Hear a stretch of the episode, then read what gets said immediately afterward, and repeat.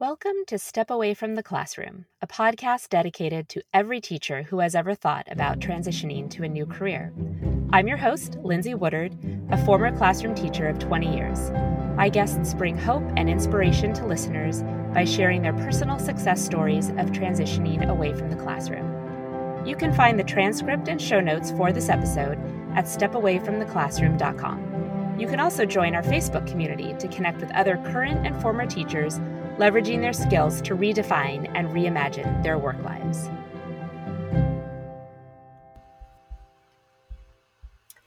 Today's interview features a former teacher who chose to step away from the classroom to become a school psychologist. Elena Dickinson is a former teacher, current school psychologist, and now blogger with insights on how to leave the classroom for good. Originally from Houston, Elena started her career in education as a bilingual second grade teacher and worked in a Title I school for three years. She then worked in multiple school districts in the Houston area as a school psychologist employee, and later on launched her own business using her professional skill set. She has now also created her own blog titled Elena Beatrice to share insights on child development, motherhood, and so much more. Hi, Elena. It's so great to have you here today. Thanks for joining the show. Hi, Lindsay. It's I'm so excited to be here. Thank you. You're welcome. Okay, so tell us how you became a teacher. Um, basically, I had gone to school. Um, I double majored in biology and psychology, and I, you know, I finished in four years and was trying to figure out what to do. Um, I knew I had always, well, while I was in college, I had decided that I wanted to pursue school psychology, get a master's in that. But um, unfortunately, I couldn't go straight from my bachelor's to the master's program because I needed to work. So, um, my husband or boyfriend back then, he was my boyfriend, he suggested to me that I become a teacher. And he comes from a family of teachers. His dad and his mom are both teachers. And so, you know, at first I was hesitant. I didn't really want to do it. And I was like, well, I don't know. I never really want to be a teacher. And he said, well, don't you want to work with teachers? And I said, yeah, I do want to work with them and I want to work with students. And he said, I think this would be a great opportunity for you to learn and actually know what it's like to be a teacher. And it could give you some skill set. And I'm so glad I did. So basically, I graduated a long time ago and I um, did the, um, I think it's called the emergency certification. It's the accelerated um, certification that you do over the summer. And I got hired um, like the week before school started into a second grade position. Oh my goodness. So, yes. And so I had to do my observation hours, everything during my first year, plus learn you know, behavior management and all of that um, during my first year. It's been so hard. Yes, it was very, very hard. So even after that first year, you thought, okay, I'm, I'm going to stick with this? Well, um, it was, I, I think when, um, I, I think people outside of education think it's a lot easier than what it really is. And so, um, you know, in my head, I thought, okay, I will you know what Uh, you know i'll form my you know relationship with my students i'm going to teach them math and reading we're going to have a fun time. And while it was a fun time the paperwork behind it was what really really surprised me. And also just the variety of learners that i had and i had about 22 students in my classroom and it was just kind of shocking the amount of work and expectations that were placed on me as a first year teacher um, at the school i was thank goodness there was other first year teachers there too and so we kind of banded together and had that support and on top of it i had the best absolute best principal that I could ever. I mean, was, she was a blessing from God, honestly. And she paired me up with a teacher that was my mentor, so a veteran teacher. Um, but after that first year, I didn't think I was going to go back. I was like, this is too hard. Mm-hmm. I mean, it's it's it, it was just insane the amount. I mean, I was working nights and weekends, and then on top of it, Lindsay, I had um, another job so before I had graduated, I had a um, I had taken a job at a research um, study program that was at a local university, and um, I had kept it as a part time job. So, on top of my first year teaching job, I was also working at night. So, after work, after my teaching job, I would um, drive to various homes and interview families for this research study. And oh so I did that on, at nights and on the weekends to supplement income because at the time I was helping my family, uh, my mom and my dad and my sisters. I have very younger sisters. So uh, basically, it was just a lot um, on my plate. And yeah. I just thought, well, what else can I do? Like, this is too much. And um, you know, I wanted to apply to grad school, and so yeah, that for, after that first year, it, it seemed like I I just didn't think I could do it, but I got a lot of encouragement from my husband, and um, I um, actually um, got into the um, I, no, I got into the grad program the third year. Yeah, the third year I was teaching, but after that okay. first year, I was really struggling, Lindsay. Yeah, and my story is the same. Like I was having to work a second job just to supplement my income that first year teaching because it was so low. Yeah, that first year is so rough. Yeah. okay. So after 3 years, I think you said, you went to grad school. So were you thinking you still wanted to stay in education? You just wanted a position that was not a classroom teacher? Yes. So when I was in college, I found out I did an internship uh, being a mentor. Um, since I was a science major, um, I got to participate um, in this study from Rice University. It's in Houston. And basically, what they did was they had um, students in college that had a science or engineering major to come into inner city schools and pretty much be like a mentor and during that experience, it was a whole school year. So I got to work in schools f- for 10 hours a week while I was in college. And during that year, I saw the mental health struggles of students in the middle school. And that's where I learned about school psychologists, like what they did. And so I asked my um, supervisor at the time, like, what can I do? These students need help. The teacher can't do everything. The teacher's expected to help, you know, this student that has depression. But like, you know, she, this is this is above her like you know this is above what she can do and right. so the supervisor was the one that told me well we do have school psychologists um, you know on the campuses and all you have to do is request and you know ask here and you know they'll able to, they'll be able to have a meeting for her and you know so basically that's where i found out about school psychologists because in my in my education, I never even heard of them. You know, when I was in middle or high school, I never heard of them. So mm-hmm. basically, back to my teaching, I knew that I was going to go back to school for that. That was my goal. And basically, the second, I think the first or second year I was teaching, I applied, but I didn't get in. So then I applied again the following year and I got in. And that's when I was teaching. It was my third year of teaching. I was starting my third year of teaching and I started my first year in grad school. So that that last year that I was teaching, I was in school full time for grad school. So I would teach and at, by that point by the by the time you're you know I was in second, you know, I was still teaching second grade. By that time I already kind of knew like the objectives, the lesson plans. You know, I kind of already mm-hmm. had the experience of classroom management, all of that stuff. And so when I started grad school, I pretty much taught, and then I would go straight from that school all the way to the University of Clear Lake, which was almost an hour away, and oh take classes and do the labs. And, you know, it was like three times a week and um, stay up. And we were in class till 10 o'clock at night. Those classes are all in the evening and you know we would um, do assessments on clients that would come into our university um, clinic and we would test them we would talk to the parents so pretty much i was training and while i was in grad school that that first year it taught me so much of how to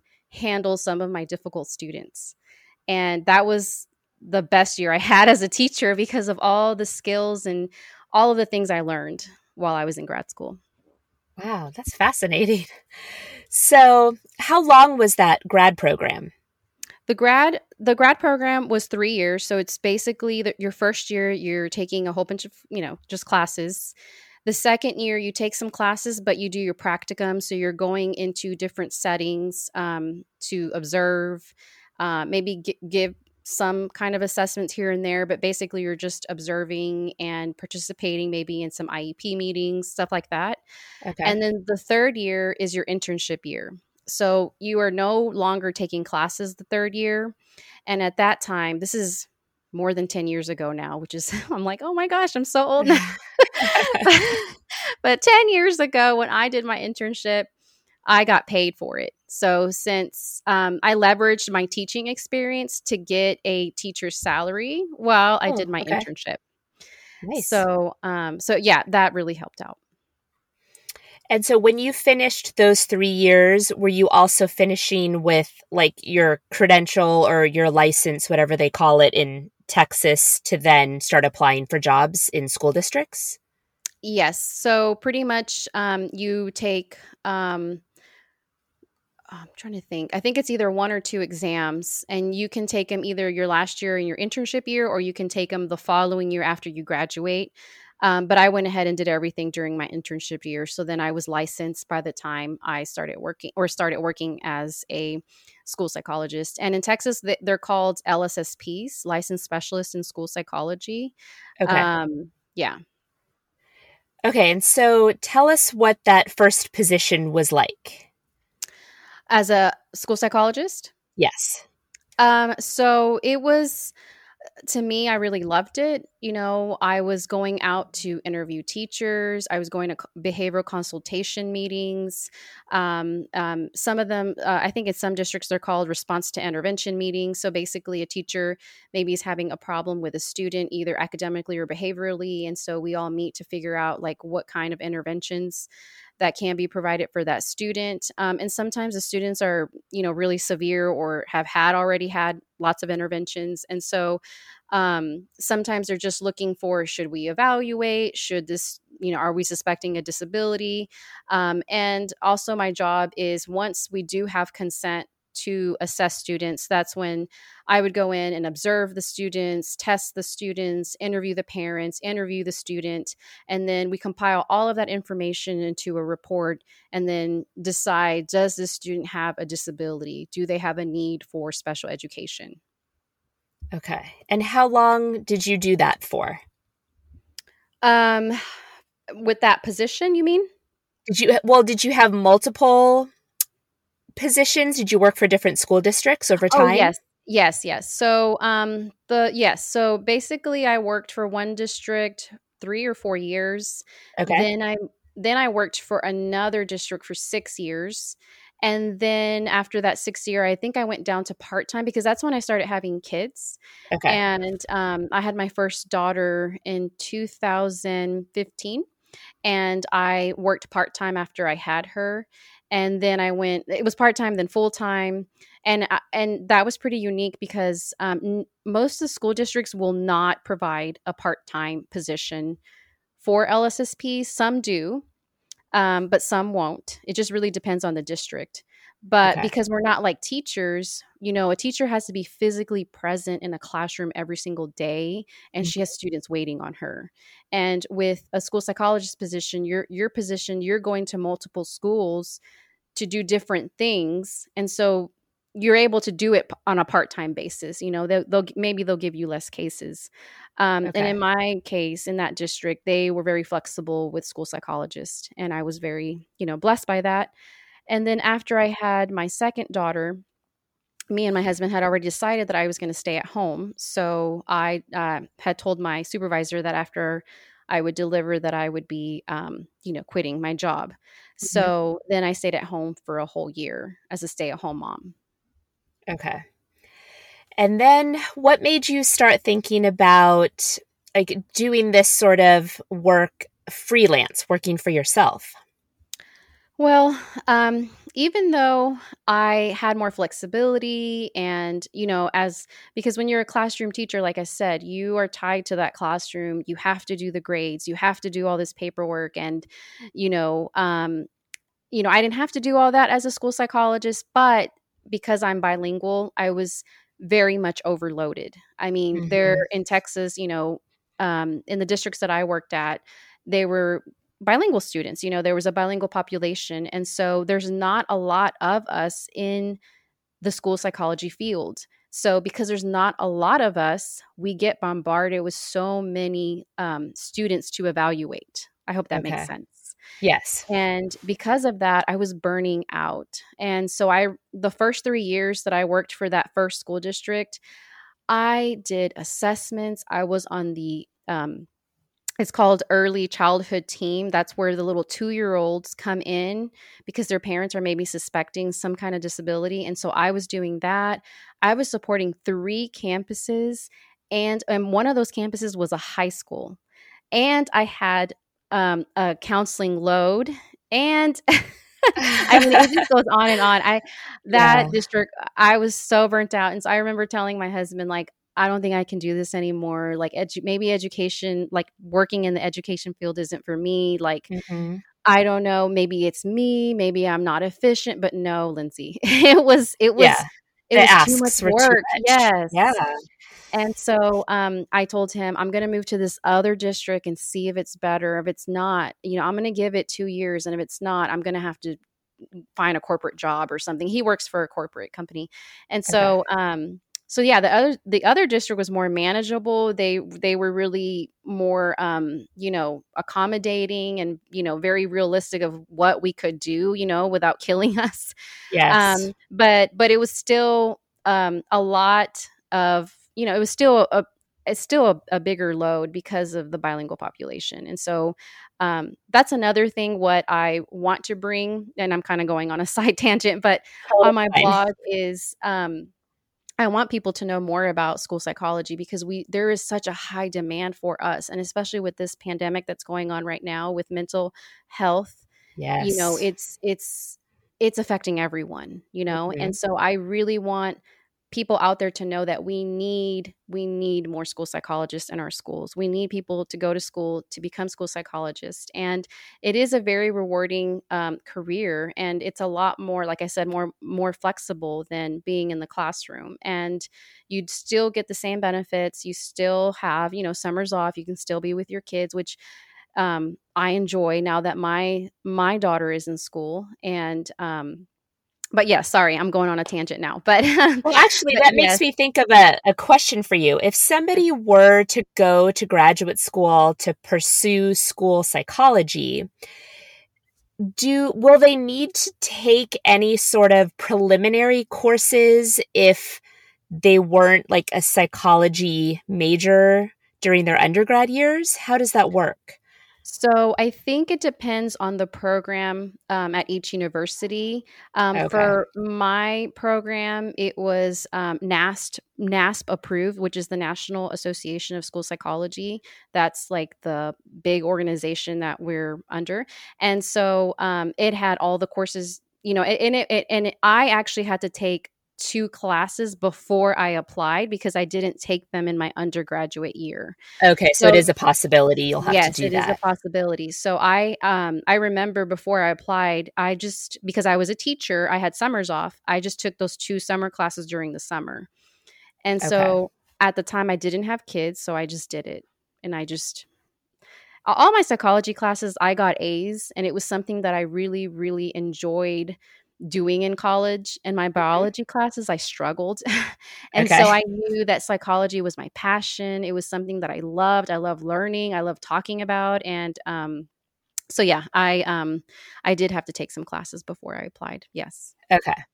Now tell us the story of becoming self-employed. Okay, so basically, when I was at home with my daughters during that whole year, I was a stay at home mom. I was thinking, I always had that I always had that desire of owning my own business. And my husband knew this. He knew that I wanted to own a business. And I, you know, and it's a risky thing to do.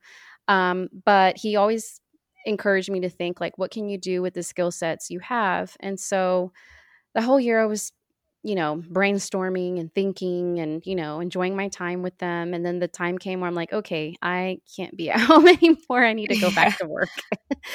and so I said, hmm, what can I do? Because uh, when you work for a school district, you are tied to those um, those um, hours. You know, when you're an employee, I mean, um, you're tied to right. those hours of 7.30 to 4 or 7.30 to 4 whatever the hours are right uh-huh, yeah. and so i was like what can i do that's more flexible because or i can do two or three days a week and so i thought maybe i could just um, do the psychological service something that i enjoy and and dictate the scope of work that i do but just work for myself. And so that's what i did. I went ahead and um, opened up my own business and just started um, you know talking to different contacts that i had if they needed um, you know some kind of assistance with assessments or consultation or counseling. And another thing that is in my favor is that i'm bilingual like i said so there mm-hmm. was there's such a great need for bilingual um, school psychologist Okay, so you enter into contracts with a variety of districts and yes. provide services that they need like additional help with?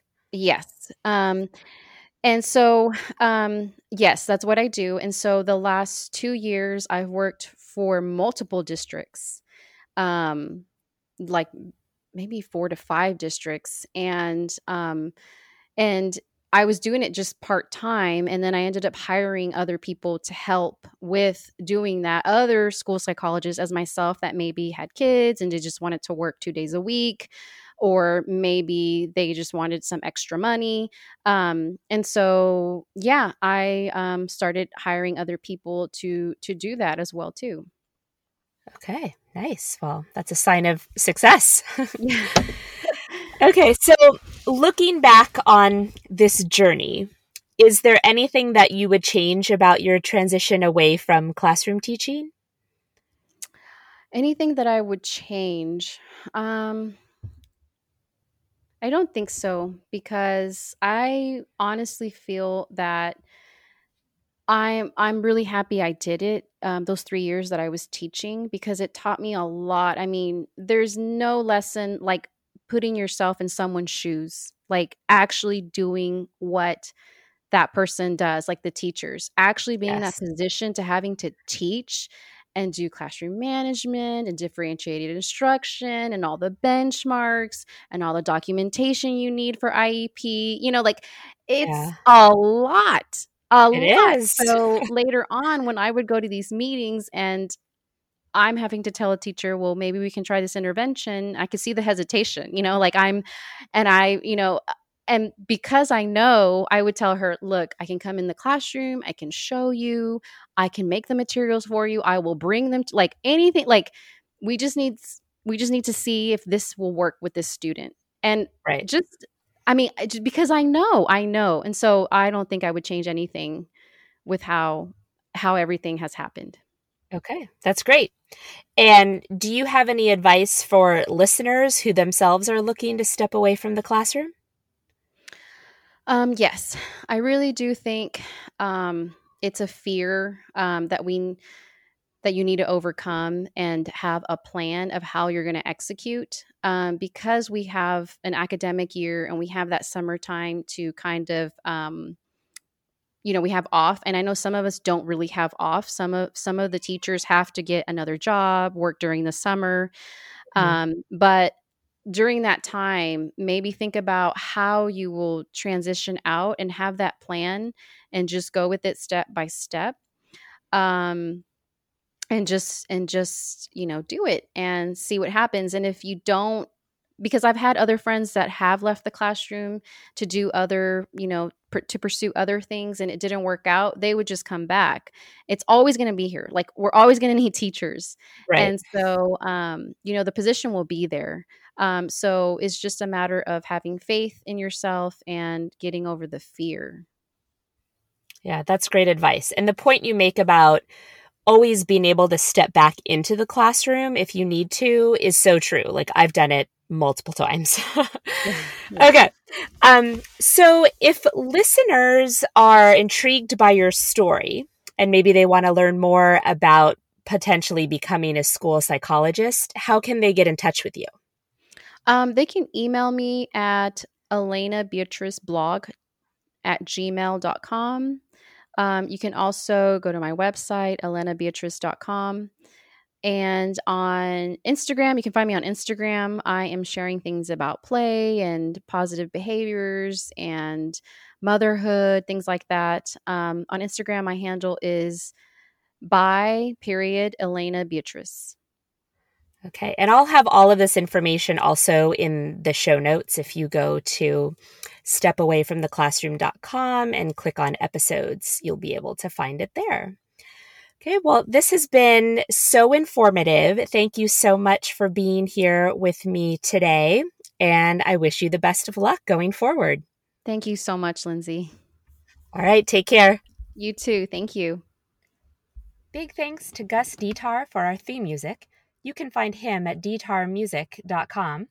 If you know a teacher who has successfully transitioned to a new career, you can contact me at hello at stepawayfromtheclassroom.com. They may just end up as a guest on the show. And I'd like to connect with you too. I would love to hear where you are in your teaching journey and where you think you'd like to end up one day. You can leverage your classroom teaching skills to reimagine your work life and make it extraordinary. Let's get you to where you'd like to be. If this episode has been valuable to you, consider subscribing to the podcast and leaving a rating and review. Doing so will help other teachers find the podcast as well. And who knows, they may just find their perfect path that will help them step away from the classroom too.